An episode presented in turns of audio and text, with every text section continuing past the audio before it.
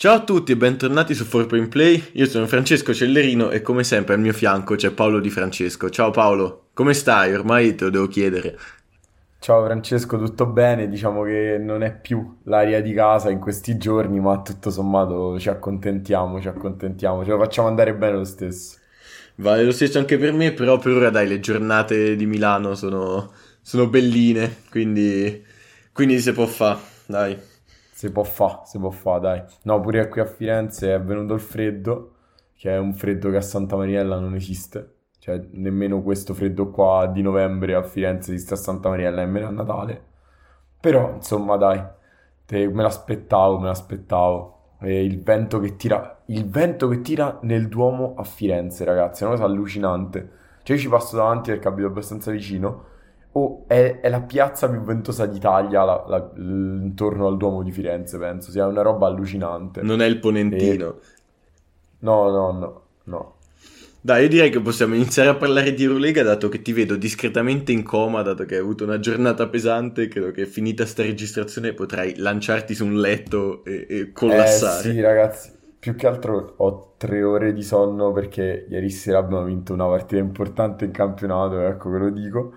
E, e niente, in pratica st- questa mattina vado a svegliare alle 6.30 e quindi niente, immaginate ieri sera abbiamo festeggiato, perciò ho tre ore di sonno sulle spalle. E quindi il primo stiamo punto... registrando domenica sera, cioè tutto il giorno... Sì. Il primo punto di Paolo prima di andare a stirare sul letto sarà la serie di Toscana. Esatto, la, la partita abbiamo vinto ieri sera, vi racconto bene com'è andata. No, in realtà no in realtà, niente, non possiamo non parlare di Milano. È, è, impossibile non parlare di Milano a questo punto, perché Milano è la capolista dell'Eurolega. Milano ha vinto lo scontro al vertice col Barcellona per decidere chi sarebbe stata la capolista solitaria dell'Eurolega. E, e Milano ha vinto uno scontro al vertice in pieno merito, con pieno merito, cioè controllando la partita per gran parte, subendo un parziale, perché insomma ci sta che il Barcellona ti faccia un parziale, mi sembra una cosa abbastanza accettabile, ma poi ritornando, insomma, rimettendo le cose in chiaro. Allora, diciamo, la difesa di Milano quest'anno... Tra l'altro, mannaggia a me che... che... stavo a Roma e mi sono dimenticato di, di, comprare i biglietti quando c'erano, che sia tra i rimpianti più grossi legati al basket che abbia di, di questi ultimi ecco. anni, non aver preso i biglietti per Milano-Barcellona. Ecco, no, con, diciamo allora, quello che secondo me va sottolineato di Milano è come la difesa sia sensibilmente migliore rispetto a, insomma, all'anno scorso. Allora, numericamente il defensive rating è sceso da 111.6 media stagionale dello scorso anno a 103.2, cioè un miglioramento spaziale completamente non, non, si può descrivere che miglioramento sia. Cioè, nel senso, veramente Milano subisce 8 punti in meno su 100 possessi, che sono un sacco, tantissimi. E e questo ha comportato diciamo, un miglioramento del net rating netto, cioè Milano l'anno scorso aveva un positivo di più 5 che è tanto, cioè una squadra Final Four e quest'anno ha più 10 più o meno, quindi una squadra da titolo per ora ovviamente, chiaro che la stagione è lunga però allora ovviamente la differenza principale a mio avviso è perché è, è evidente, non si può negare l'ha fatta il cambio tra virgolette tra Melli e Lidei perché con tutto il bene che abbiamo voluto all'idea la scorsa stagione, l'impatto difensivo di Melli su una squadra in Eurolega è un impatto difensivo che pochi giocatori possono dare. Ma l'impatto in campo, di... cioè io poi quando sì. ho riguardato il tabellino dicevo no, non ha, pre- non ha, fatto 5 punti, 8 rimbalzi, ha fatto il triplo delle cose, non, non, non sono sbagliati, si sono persi qualcosa. Ti dà l'impressione di essere sempre nel vivo, sempre lui pericoloso le attenzioni che gli dà la difesa non sono da giocatore che ha chiuso con 5 punti, o magari li ha chiusi proprio per quello. Cioè, esatto, ha chiuso con 5 punti perché la difesa è... Sì, e qua non sto a sindacare se siano tanti o pochi, per dire che l'idea che ti dà a fine partita è che abbia fatto molto di più ed effettivamente l'ha fatto e non entra nel tabellino. È un giocatore per, que- per livello Eurolega non, non ha senso. Non ha senso. Esatto. E, diciamo allora, in questa partita abbiamo visto alcune cose, allora tipo un primo quarto a punteggio altissimo e diciamo di Milano, Milano ha fatto praticamente tipo 28 punti, che diciamo questo ha coinciso anche con un paio di cose interessanti, cioè primo si è visto quanta poca fiducia ha dato eh, Messina a Daniels dopo avergli visto fare un paio di cose un po' diciamo bruttine in difesa. Cioè sostanzialmente quando è entrato Kuric e si è perso due volte off ball una volta gli ha lasciato un layup da solo e una volta l'ha mandato in lunetta facendo un fallo terminale per non farlo segnare da solo da sotto di nuovo. E, e prende da lì Daniels ha giocato 6 minuti totali sostanzialmente perché eh, Messina ha deciso che nonostante l'attacco stesse funzionando molto bene bisognava chiudere proprio serrare i ranghi della difesa e così è stato fatto. Il Barcellona si è appoggiato molto in post già dall'inizio e nei primi due quarti la difesa di Milano del post è stata un clinic praticamente e la strategia era abbastanza semplice, fare fondo per negare al, al, al, giocatore con la palla in post non solo di girarsi verso il centro per classico, diciamo, semigancio, ma anche lo scarico diretto in ala opposta, alla guardia opposta, che è il passaggio più facile dal post. Quindi, diciamo, si, si invitava l'avversario sul fondo con il difensore del lato debole già sotto, la, sotto praticamente la lunetta, sotto scusa lo smile, per portare una specie di raddoppio, diciamo una cosa a metà tra raddoppio in aiuto, con tutto il lato debole zonato per essere pronto a uscire sulle rotazioni. E, e questa cosa l'hanno fatta benissimo, fino a diciamo sostanzialmente, boh, diciamo verso inizio quarto quarto. Sì, quando beh, lì è saltato Davis... tutto più che altro. Sì letteralmente eh, altro Brandon, Brandon, Davis ha distrutto i difensori avversari in po- eh, i difensori Milan imposti. In buona sostanza non hanno fatto in tempo nemmeno a portare gli aiuti. Lui aveva già segnato. È semplicemente questo. Non, non è stato troppo. E ho visto delle cose secondo me in questo sistema ho visto delle cose veramente buone fatte in difesa da un giocatore da cui non, non mi aspettavo così bene Mitoglu. Ecco se non l'avessi detto te mi ci sarei buttato eh. io di testa in questo punto.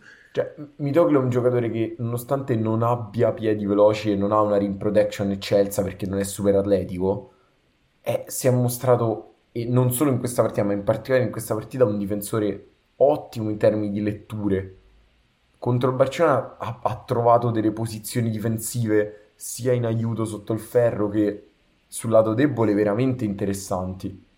Sì, sì, assolutamente, e... è stato un fattore senza, senza, dubbio e soprattutto c'è da dire che per vari motivi si pot- cioè, Messina si è potuto eh, permettere dei, dei, quintetti particolari, cioè tu puoi giocare con Melli, Mitoglu, ma spesso avevi anche Ricci in campo e non pativi questa cosa che rischi comunque a livello di stazza, cioè guadagni in stazza ma perdi in velocità, invece in realtà eh, è riuscito a renderli giocabili anche perché cioè, Rich gioca da 3 spesso, infatti, come dicevi tu, sì.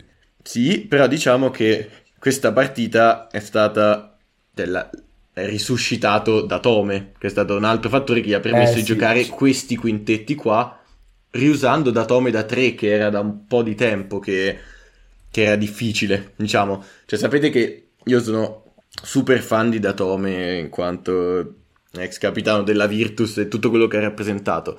Però direi che oltre ad vabbè, averci regalato un 4 play in onore chiaramente del podcast, così come ha fatto anche Fontecchio, gli italiani ci si sono sforzati questo, questa settimana, è sembrato veramente ringiovanito di colpo, cioè senza nessuna cattiveria. L'anno scorso sembrava verso fine stagione un po' senza fiato e con un mezzo passo abbondante in meno rispetto a quando, quando era uno dei tre migliori di tutta l'Eurolega. Ora, io non sono un professionista e non so bene come funzioni la forma di un giocatore a quasi 34 anni, però se riuscisse a gestirsi un po' i minuti durante la stagione per poter dare un contributo simile a quello che ha dato Mo nei momenti più caldi, eh, sarebbe veramente tanta roba e a quel punto avrebbe un senso completamente nuovo in questa Milano. Poi vabbè, ormai avete capito che seguire l'Eurolega mi sta portando a scoprire degli angoli veramente bui della mia psiche e dopo Luke Sigma che fa Ezio Auditore, stavolta in realtà mi sono visualizzato la scena di, degli intoccabili di Elliot Ness e Jimmy Malone che in chiesa fanno un patto di sangue in cui dicono che c'è qual è la Chicago Way per fermare Al Capone, in questo caso c'era la Milano Way per fermare il Barcellona. Tra l'altro potrei dire a Seba mai di fare la cover su questo per, per assecondarmi nella mia follia. E, oppure molto più semplicemente il mio cervello dei meme si è immaginato lui che con un, che, il cane che, che con una mazza baseball bonca la pensione. Insomma, da Tom è stato un fattore clamoroso. È sembrato sì, da Tom tipo... di 5 anni fa io mi sono immaginato tipo eh, il meme, quello lì, chiama un'ambulanza del vecchietto che si piega, ma non per me, e da dove che punta una pistola al, ba- al Barcellona. Sì, ecco, adesso bello. La stiamo buttando fin troppo eh, sulla cacciara, però quello che ha fatto da Tom è stato incredibile e ha permesso con le giocate nei momenti fondamentali a Milano di, di, intanto di fermare l'emorragia quando il Barcellona aveva rimesso la testa avanti con quel partita in cui per 5 minuti Milano non ha praticamente seg- no, non ha segnato, pare fosse sul 14 a 0 e comunque in generale è stato ottimo durante tutta la partita. Oltre a lui anche beh, beh, c'è il Ciacio che nel terzo quarto e poi nel finale anche lui ha mostrato la parte migliore, cioè la, la faccia della luna che vediamo noi, insomma, di, di qualche anno fa. E è stato anche importantissimo a livello emotivo, almeno a livello, cioè io al forum sono stato un tot di volte, tendenzialmente si scalda, non si scalda tantissimissimo l'ambiente, l'hanno reso una bolgia perché veramente ogni time out un altro po' Rodriguez saliva in curva con i tifosi a suonare il tamburo e la trombetta, cioè veramente scatenato. Insomma, Milano ci ha fatto veramente vedere quanto sia pericolosa e vabbè, Devon Hall ne avevamo già parlato, ma sta giocando a dei livelli insensati, clamorosi, come vuoi definirli? A te la parola. Sì, gra- eh, niente. Eh, sì, no, diciamo allora, eh, de- sì, Devon Hall pa- paradossalmente eh, non sta facendo rimpiangere Panther. Non volevo dirlo questo. io, ma è esattamente ciò che, che volevo dire. È, cioè, è questo, non, che già questo è tanto da dire. È tanto, è forte come assunzione, però fino adesso è così, c'è poco da dire, non tra l'altro è pure un giocatore che ha, diciamo, fa più cose in campo di Panther. Probabilmente, no, no, probabilmente non ha quella capacità di Panther di costruirsi un tiro dal nulla, però fa molte più cose in campo, quindi in realtà in questa Milano qui non sta facendo rimpiangere Panther.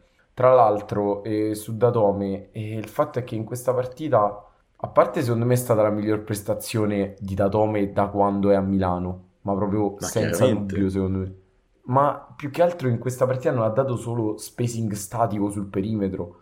Cioè, non è che ha segnato da tre dall'angolo in un momento importante, che quello ok. No, no, appunto, ha distribuito è, giocate per cioè, tutta la partita, assolutamente. Sì, lui si è mosso tantissimo, ma soprattutto ha fatto una cosa che non, ormai fa poco e niente, quasi mai.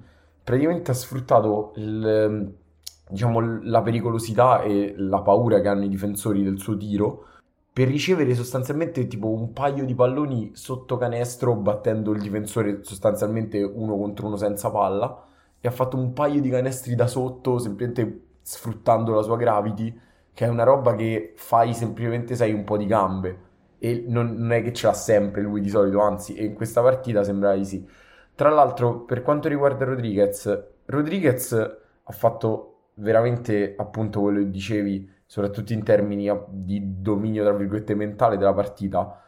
Ma c'è da dire una cosa, che Rodriguez, quando in campo c'era Smith e hanno cominciato a cambiare sui blocchi, con Smith è andato parecchio in difficoltà. Cioè ha smesso, e in, in buona sostanza, ha smesso di distruggere, di punire sempre i cambi difensivi del Barcellona, come quando ad esempio cambiava Mirotic. E Smith è stato, secondo me, eccellente e Infatti abbiamo visto che mh, Milano, è, cioè Milano ha smesso di segnare a un certo punto e era quel momento là, cioè quando Smith attaccava tutti i cambi aggressivi. Il fatto è e... che Smith è un po', secondo me, un po' troppo forzato in attacco per quello che dovrebbe fare. Cioè, se vedo qualche sì, tiro in, di in troppo... Attacco, in, attacco questo... male, però in, difesa, però in, difesa, ha fatto veramente la differenza. Tant'è che sì.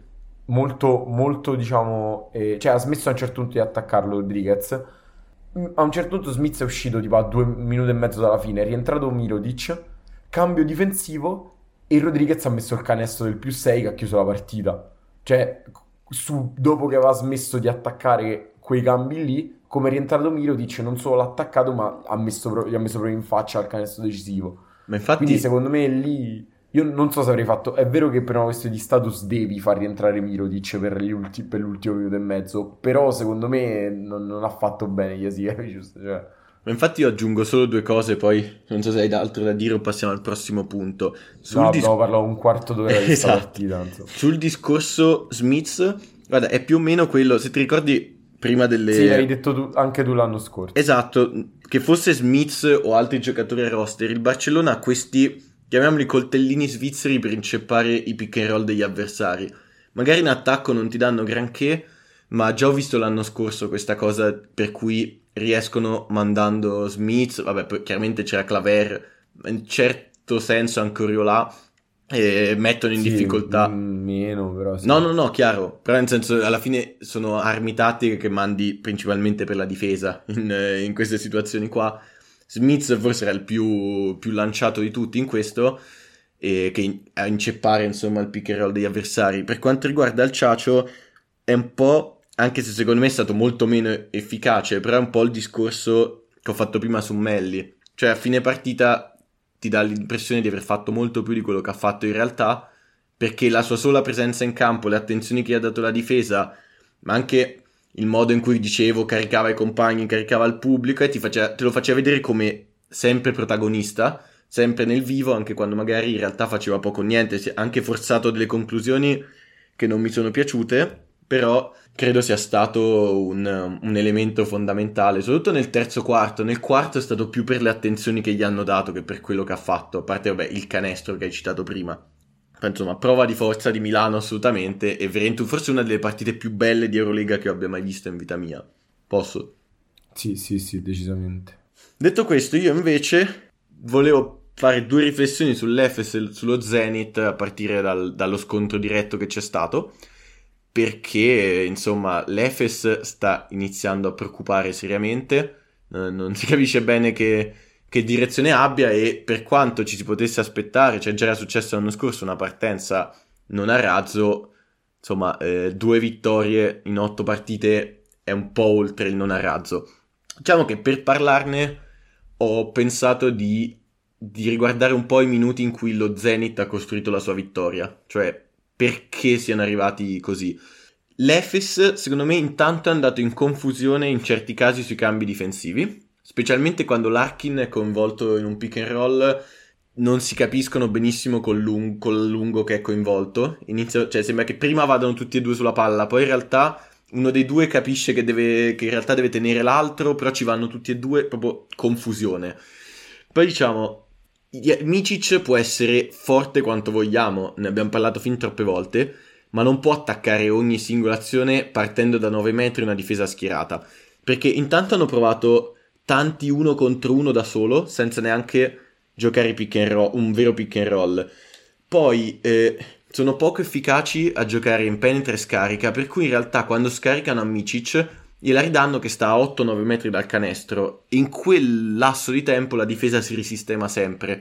Per cui in realtà lui si trova ad attaccare senza un vantaggio con solo pochi, cioè con solo dei secondi in meno sul cronometro. L'altra cosa che secondo me la difesa dello Zenith ha fatto molto bene per limitare i pick and roll del, dell'Efes è stato chiudergli le linee di scarico. Cioè, praticamente l'unica opzione più o meno percorribile era dare la palla al rollante, che però non era sempre facilmente raggiungibile, mentre tutte le volte che hanno provato a penetrare e scaricare sul perimetro la palla è finita in mano a un giocatore dello Zenith praticamente. E poi, ecco, lo Zenit è stato anche fortunato perché non, non, ha sfruttato molto bene i pick and roll in cui erano coinvolti Larkin e Petrusev, però poi c'erano Kuzminskas che ha segnato veramente tutto quello che gli è finito in mano, che è una roba che, che non si è mai vista e che probabilmente non si vedrà così spesso. Poi eh, Baron ha giocato benino da passatore. Beh, guarda, in realtà si è vista qualche volta con la nazionale. Cioè, ce l'aveva le part- ce l'ha avute partite in nazionale dove è impazzito e ha segnato dappertutto, però con, con, diciamo, con le squadre di Eurolega l'abbiamo visto poco se non nulla. Sì, esatto, infatti non, non, l'ho mai particolarmente apprezzato in Eurolega, già l'ho detto varie volte, però insomma segnava veramente tutto.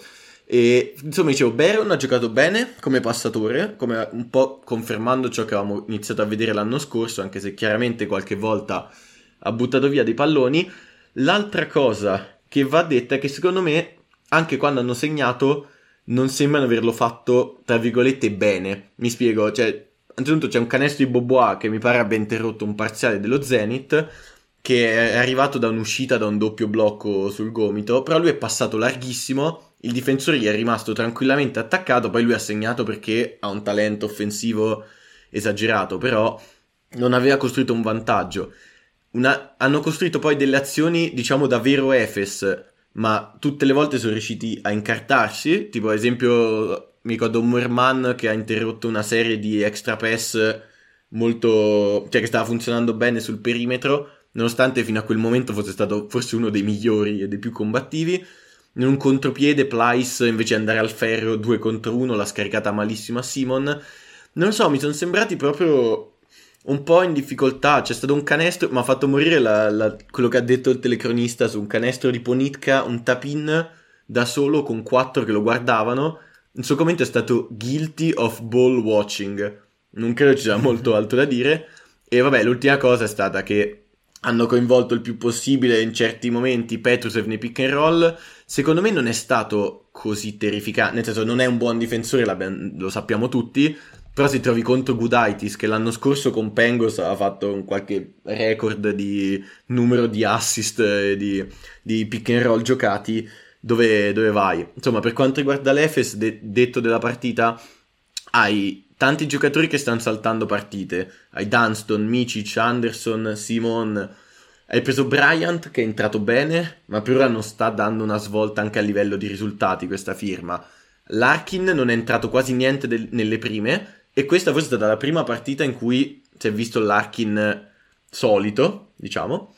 Per il resto anche a Singleton non sta entrando niente. Tra l'altro que- nella scorsa partita ha battuto il record di partite di fila giocate in Eurolega da Zisis, di cui tra l'altro credo avessimo parlato nella puntata con Sasso sul basket greco, che invito tutti a recuperare. L'unica in cui non abbiamo parlato, no- una di quelle in cui non abbiamo parlato noi, quindi da ascoltare assolutamente. E l'ultima cosa è che c'è una rotazione dei centri che come gli anni scorsi non è molto chiara. Cioè il minutaggio ai vari giocatori che possono stare in campo, ai Plyce, ai Dunston, ai Petrusev e non si capisce bene quali siano le reali gerarchie. Plyce ha iniziato bene ma poi ha sofferto. Petrusev ha dato la scossa in altri momenti ma è attaccabile. Insomma, secondo te quanto dobbiamo preoccuparci di questo Efes? Poi magari aggiungo ancora due no. cose sullo Zenith, però poi... No. Guarda, sì, no, in realtà io ti dico due cose, due flash, tre anzi, tre flash. Uno sullo Zenith, cioè sull'Efes. Guarda che sull'Efes, a parte il fatto che do- dovessimo preoccuparci, era stato anche, diciamo, un mio punto un po', diciamo, di qualche tempo fa, che avevo, diciamo, detto esattamente questo, cioè adesso magari non ci stiamo preoccupando, ma se continua così c'è molto da preoccuparci e adesso tu sei qui a dirci che ha continuato così esattamente. E, e soprattutto quando inizi così non sai mai poi dove finisci, cioè quanto devi fare bene per poi riandarti a guadagnare il secondo, terzo posto che serve per avere il fattore campo a favore, playoff, il quarto posto, eccetera. E comunque è un accoppiamento diciamo più facile in generale, quello che, che penso dell'Efes è va bene tutto, ma è impossibile che giochino contemporaneamente una grande partita insieme Larkin, Micic, Bubois, Simon e Bryant. Questo è da escludere totalmente perché Bryant è un altro che insomma con tutto il bene un bolog, cioè un giocatore deve tirare ha bisogno della palla in mano. Già l'equilibrio precario di far convivere quattro Bolendler che aveva trovato Ataman era una magia che... Beh, però l'anno scorso già... col Maccabi comunque avendo Wilbekin, Dorsey accanto aveva fatto un'ottima stagione in realtà per, per eh, ma Dorsey, ha fatto, eh, ma Dorsey ha fatto schifo eppure Wilbekin l'anno scorso. Cioè lui è stato il migliore dei tre. E, e sia Dorsey è stato super ondivago. Cioè faceva bene una partita sì e tre no. E, e Wilbekin ha fatto la peggior stagione in Eurolega. Quindi, nel senso che facessero bene tutte e tre non succedeva mai. E, ma io ti dico, guarda, semplicemente è una questione proprio di possessi. Sì, sì, cioè, sì, già, già, l'equilibrio era precario e funzionava. E hai perché... lunghi prettamente offensivi tolto Dunston, per cui eh. i palloni devono andare anche lì, se no è lo stesso discorso esatto. che abbiamo fatto per Booker del Fener. Cioè, se, se tu non sfrutti in attacco delle armi offensive, in difesa paghi tutto quello che vuoi. Esatto, assolutamente. Infatti, quello che dicevo è la magia di Ataman era tenere insieme quattro ball handler, praticamente di cui sempre tre in campo, e mettere un quinto che principalmente non scorrere che ha bisogno di palla in mano per segnare. Eh, non, non, cioè, allora, diciamo, può far benissimo lui, ma dif- è impossibile se fa bene lui, hanno fatto bene anche gli altri quattro. Questo è proprio da escludere. E, e, poi, vabbè, questa è una cosa, una considerazione molto banale, però secondo me andava fatta. Poi è un'altra, una cosa, cioè due cose sullo Zenith veloci. La prima, Frankamp. Ecco, se non avrei detto ah, io. As- no, nel senso, in realtà non volevo fargli i complimenti. No, esatto. Cioè, nel senso, m- mi aspettavo, non mi aspettavo inizio stagione un giocatore ondivago. Cioè, tutto il contrario, nel senso, mi aspettavo un giocatore che avrebbe potuto avere un periodo di adattamento necessario, nel quale avrebbe faticato, che poi piano piano sarebbe stabilizzato come un solido giocatore da rotazione.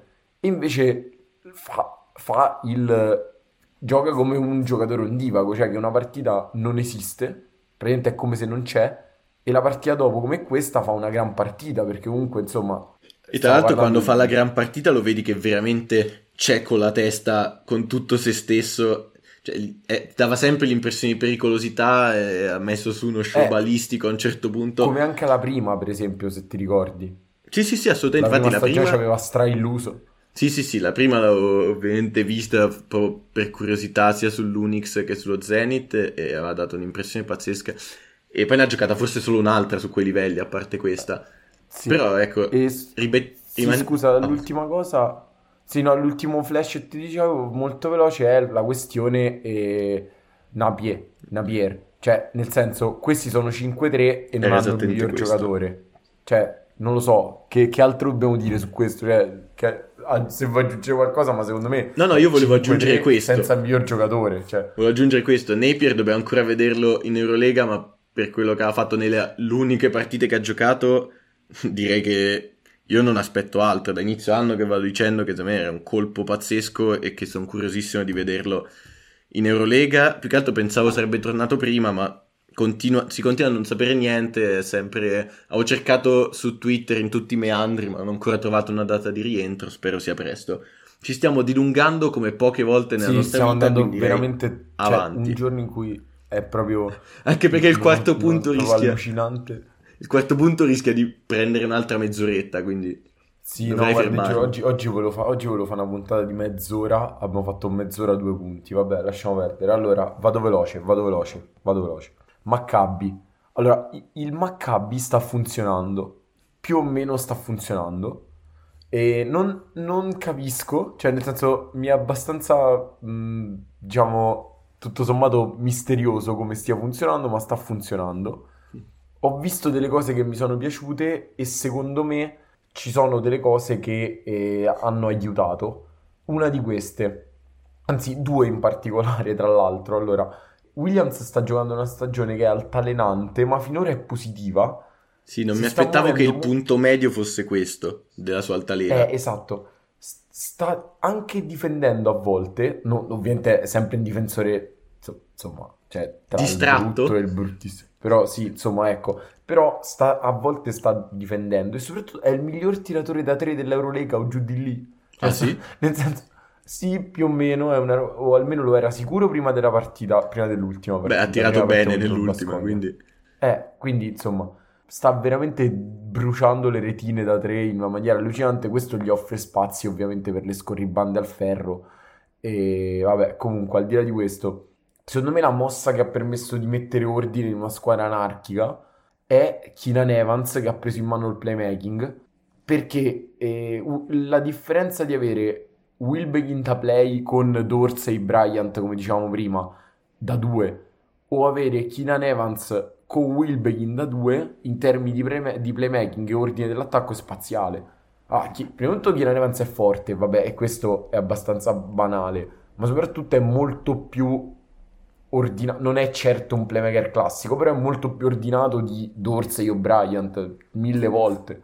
Diciamo che poi in particolare in questo, in questo momento c'è Reynolds che ha preso ritmo, dopo un paio di partite dove sembrava spesato come due anni fa praticamente, e quando, quando era al Maccabi invece diciamo, il suo mix di capacità di scoring e di energia che mette sul campo è tanta roba. In particolare l'idea che in un, in un team con tanti giocatori che hanno la mentalità da stella, un giocatore così che ha uno status da potenziale stella ma che invece mette in campo la mentalità da role player, secondo me è, è utile anche per settare proprio il tono del, del non so, della voglia di buttarsi per terra a raccogliere quel pallone che rotola, arrivarci prima dell'avversario.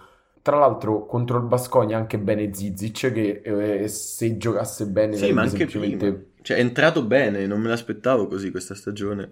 Sì, tra l'altro cioè, semplicemente Zizic si è reso conto che se riesce a essere un minimo concentrato quando riceve palla in post è probabilmente offensivamente quando prende palla entro i 3 metri al canestro, uno dei centri più forti dell'Eurolega e, eh. e per talento, insomma, c'è, c'è poco da dire. Cioè, I lunghi del Bascogna non hanno potuto fare nulla quando lui ha fatto un, qualche movimento spalla a canestro interessante. Insomma, eh, è la prima volta che dico bene Zizic in questo podcast comunque. Eh, eh, eh pure io. Cioè, io ero molto deluso e non avevo grandi aspettative per quest'anno, anzi ricordo che abbiamo detto che avevamo molta fiducia in Lessor, visto anche l'inizio. Ho contato Derrick Williams è diciannovesimo con però c- cioè, a livello di triple segnate col 52% dal campo comunque, cioè scusa dal campo da 3. Io, eh, no, vabbè, 52% par- da 3. Eh, Impressionante. A, a, parte che Nannali sembra esattamente il Nannali che avevamo lasciato, il miglior Nannali che avevamo lasciato. Io ho solo due appunti da fare al Maccabi, che mm, riferendomi principalmente... E io ne ho uno da fare a Nannali poi. Ah, benissimo.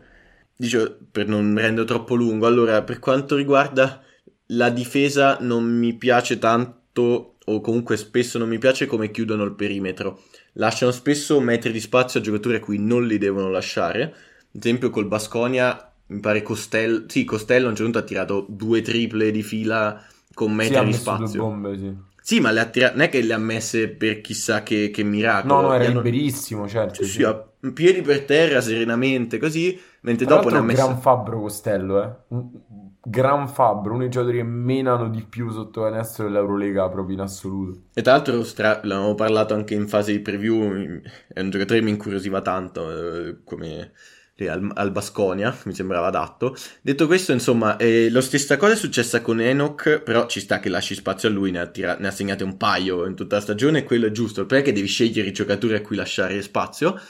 E, e poi ho visto, per curiosità sono andato a controllare e gli avversari ti tirano un numero di triple nella media, cioè contro il Maccabi, però è una del concedono una delle percentuali più alte, è la seconda più alta agli avversari. Ora, il tiro da tre è anche fortuna, ritmo, periodo dei tiratori, però diciamo che unito all'idea che mi hanno dato dello scegliere il giocatore sbagliato da battezzare, può avere un senso questo numero, vedremo nel proseguo della stagione. L'altra cosa invece è che a volte sono proprio macchinosi in attacco e si prendono tiri brutti o forzati senza ritmo da tre con la mano in faccia. Sicuramente me ne ricordo uno di Nanna lì stesso, ma anche eh. altri. È questo, scusa, mi lego al volo a vai, questo. Vai, vai, ho finito. Cioè, il problema di Nannali è che lui è capace di segnare canestri e li sta segnando spesso, di cui sono capaci pochissimi giocatori. Però mi dà sempre l'impressione di essere quello proprio totalmente fuori dal flow dell'attacco. Cioè, pure più di Williams. Cioè, lui ferma la palla, appunto. Se la palla arriva esatto. a Nannali è ferma. E poi, per carità, la partita che ne segna 17 eh, segnando tipo un paio di triple dopo 8 palleggi sotto le gambe, alzi la mano e dici grazie che abbiamo Nannali con questo talento, però, però faticoso, secondo me è faticoso, cioè veramente rende macchinoso l'attacco e poi appunto finché segnerà così benissimo, però insomma non, non, non, non è, non, non mi piace questa cosa, devo dire, è una delle cose che mi piacciono di meno. Guarda, mi, ho, mi ero segnato due eh... appunti e sono stati questi qua praticamente, quindi cioè, eh sì. ci sta che... Guarda, ti dico l'ultima cosa, eh, diciamo vabbè, che in questa partita, in particolare del Basconia, non ha fatto assolutamente nulla a Wilbegin e paradossalmente questo è un bene, cioè nel senso Wilbegin ha giocato poco e hanno vinto lo stesso, uno. Secondo, soprattutto, quando ha giocato, non essendo in ritmo, non si è messo a tirare troppo lo stesso come faceva l'anno, l'anno scorso. L'anno scorso era questo, il Maccabi era questo. Esatto, esatto. Quindi quando, quando praticamente, diciamo, quest'anno, cioè quest'anno è decisamente migliore e una cosa da cui lo vediamo, ad esempio, è l'assist turnover ratio. Cioè lui l'anno scorso faceva non, quasi tante, tante perse quanti assist, quasi. Quest'anno è più ma anni luce migliore de- di, quello de- de- di quello dell'anno scorso. Quest'anno fa tipo più di 4 assist a partita e non arriva, tipo c'ha una persa e mezza. L'anno scorso faceva tipo 3 assist e mezzo a partita con più di 2 perse a partita. Cioè è, è, il miglioramento è netto, ma clamorosamente. E insomma, secondo me tanto bene, cioè molto meno hero ball e molto più quando non sono in ritmo faccio giocare i compagni. Questa è gross- una grossa differenza. Assolutamente, assolutamente. E io direi che posso passare all'ultimo punto che potrebbe vai. durare... Cioè, tu dovrai fermarmi a un certo punto perché dopo essermi trattenuto parecchio è arrivato il momento di parlare di nuovo di, dello Zalgiris.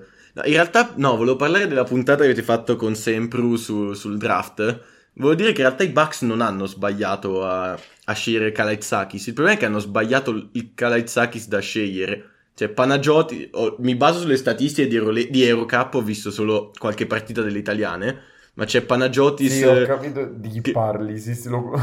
Che è stato suo gemello, tra l'altro, quindi è plausibilissimo se si siano sbagliati, che sta dominando con Lietka Bellis, che tra l'altro, come tu ben sai, è l'unica squadra che io abbia mai tifato in Lituania e che io segua, e, e forza certo, Lietka Bellis. Sì, sì. Però ecco, parliamo anche di quest'altra squadra lituana. O, o sbaglio, qualche volta avevi guardato delle partite del Neptunas? No, no, no, Neptunas no. non li tollero, mi spiace, non mi offendere.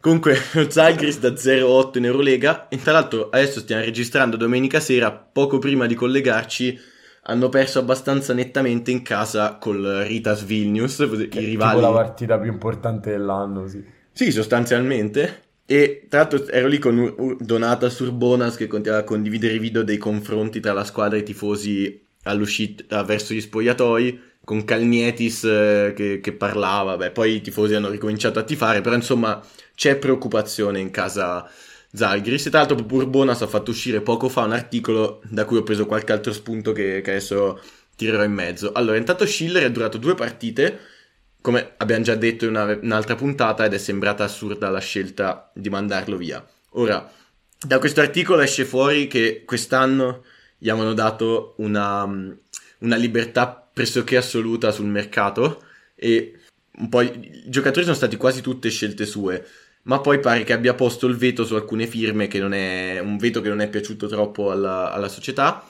ha allontanato cioè, io questa cosa l'avevo vista, ma non, non conoscevo bene onestamente l'ambiente. Lì Zalgiris aveva allontanato un assistente che era lì dai, dai tempi di Jasikevicius e forse anche prima, che era, leg- era uomo del club legatissimo a tutti, che spesso lo contraddiceva su alcune questioni cestistiche e questa cosa non è piaciuta. Il GM Moti Yunas dice che di solito loro hanno, hanno pazienza se vedono dei progressi Mentre in questo caso dice all'ennesima partita e vinci al supplementare nel campionato in patria e prendi schiaffi in amichevole o, in, o comunque in, altre partite, non se la sono sentita di aspettare. Ora, eh, poi parlando del mercato, hai tagliato Mudiai, che, dal quale non mi aspettavo onestamente niente di meglio, cioè sono deluso uguale, ma ne avevo già parlato in preview, non avevo voluto calcare troppo troppo la mano ma non pensavo che abbia potuto avere un, un rendimento positivo. Diciamo che ha chiuso con 7 punti abbondanti, 37, 23, 73 al tiro, che non sono proprio numeri croccantissimi, 3 assist e 2 palle perse, insomma, diciamo discretamente un fallimento. Oltretutto era venuto come giocatore scelto da Schiller, a lui legato, e ormai stonava proprio. Il punto è che al suo posto hai preso Ty Webster, dalla NBL, quindi insomma da, dal, dalla patria di Naya cestistica praticamente. Naya Reti, se vi ricordate, la citava ogni tre scelte nel, nell'Archetype Lab. E solo che allora da un lato sicuramente ti può dare molto più tiro, cosa che Mudiai non ti dava, perché già l'ha dimostrato anche a livello europeo, che in Eurocup aveva fatto una buona stagione, non proprio dominante, anche se in realtà alle top 16 ho visto che aveva fatto bene. Però ecco, sicuramente al tiro è molto molto affidabile, è stato uno dei migliori tiratori della competizione quell'anno. Diciamo che è un altro giocatore con molto poca difesa, poco decision making, eh, che mette su statistiche a volte un po' bugiarde. Poi c'era stato il discorso del, del, suo rifiuto a vaccinarsi, anche se a quanto pare dovrebbe essersi vaccinato adesso per giocare in Eurolega.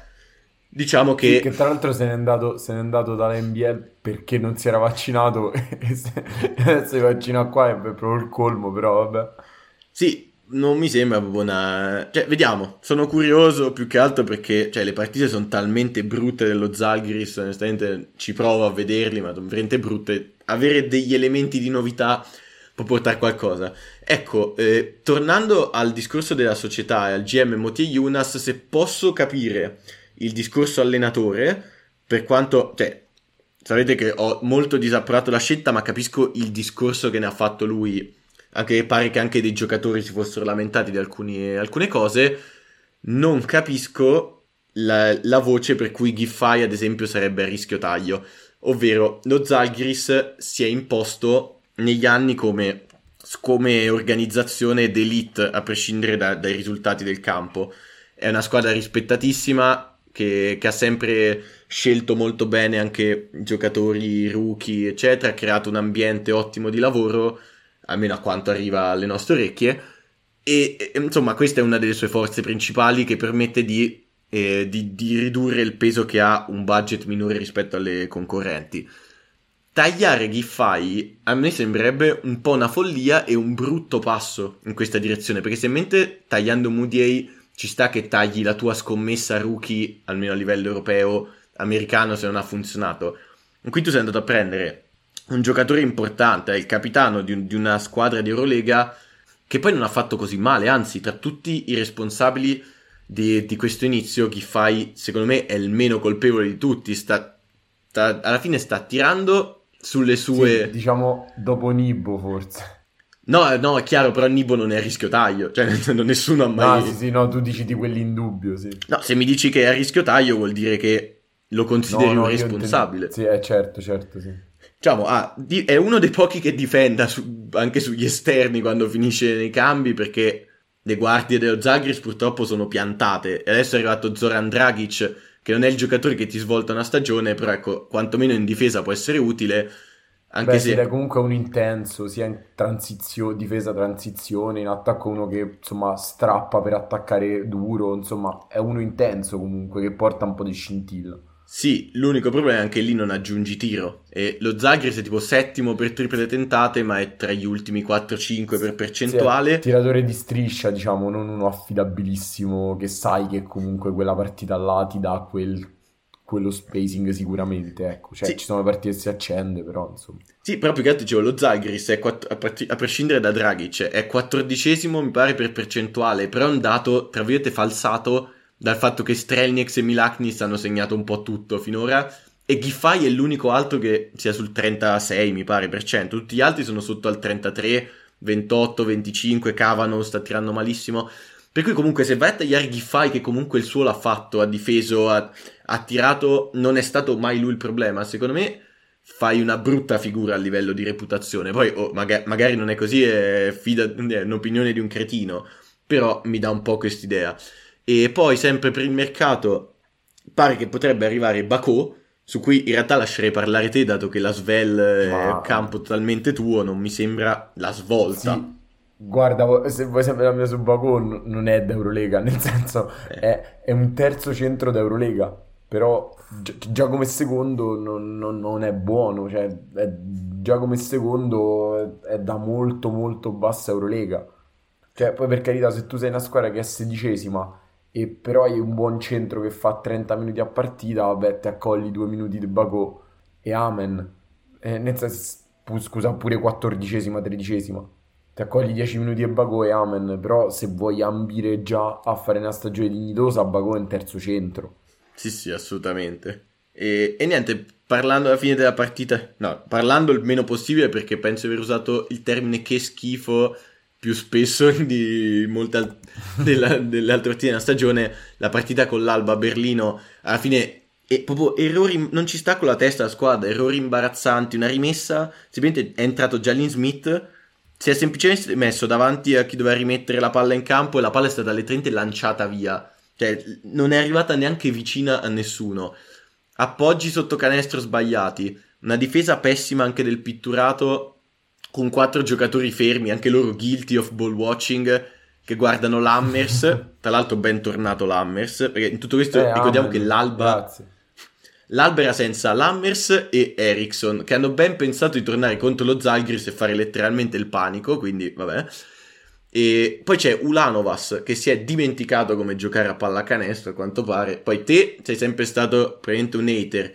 A me piaceva molto, però ecco... Victory Lap oh. su Ulanovas, lo facciamo? No, Victory Lap lo no, facciamo su VDA, però...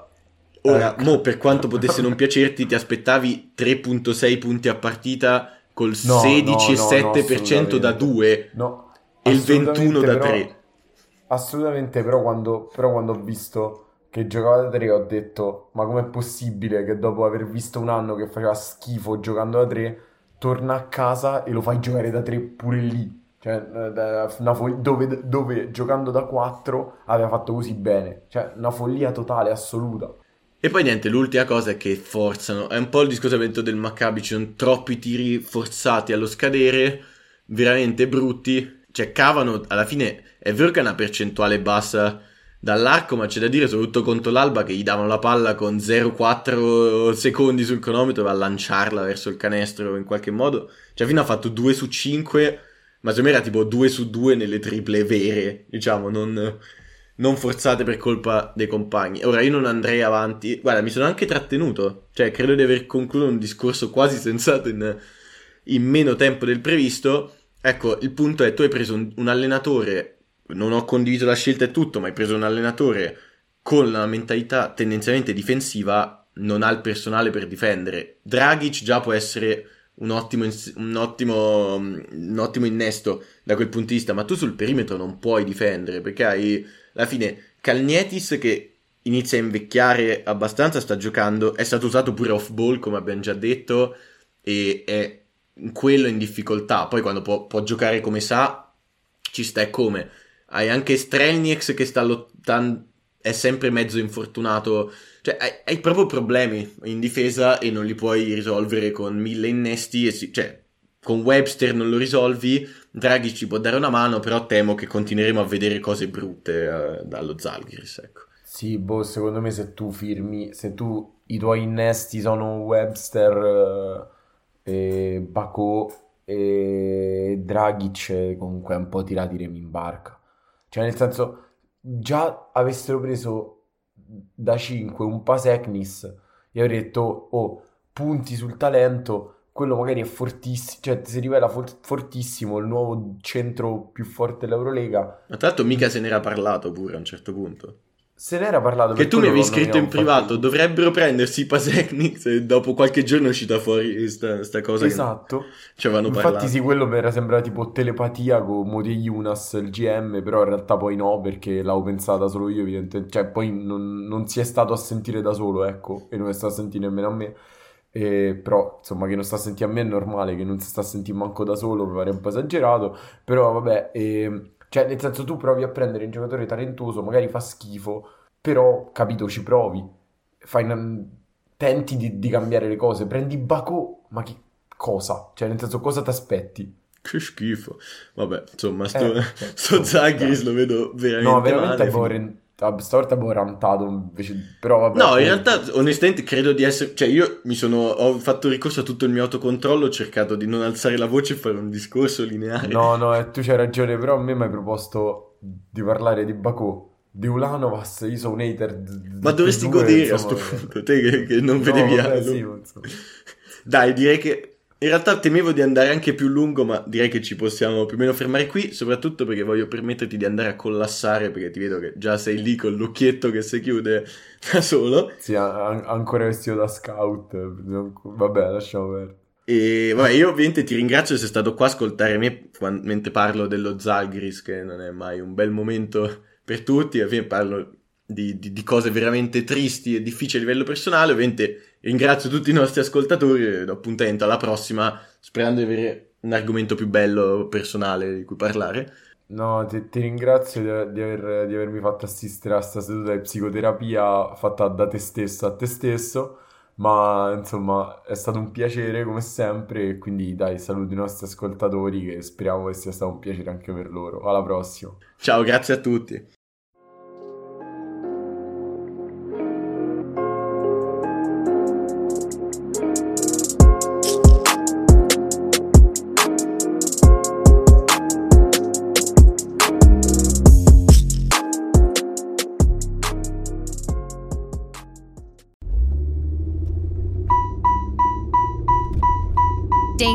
Ding, ding, ding, ding, ding, ding, ding, ding. Am I getting on your nerves yet? Well, that's the point behind the seatbelt alarm in your car.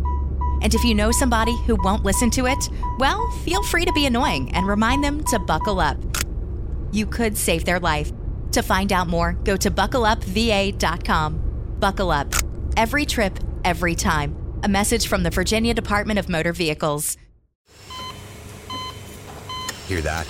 That's the sound of a patient whose health data is protected from a cyber attack.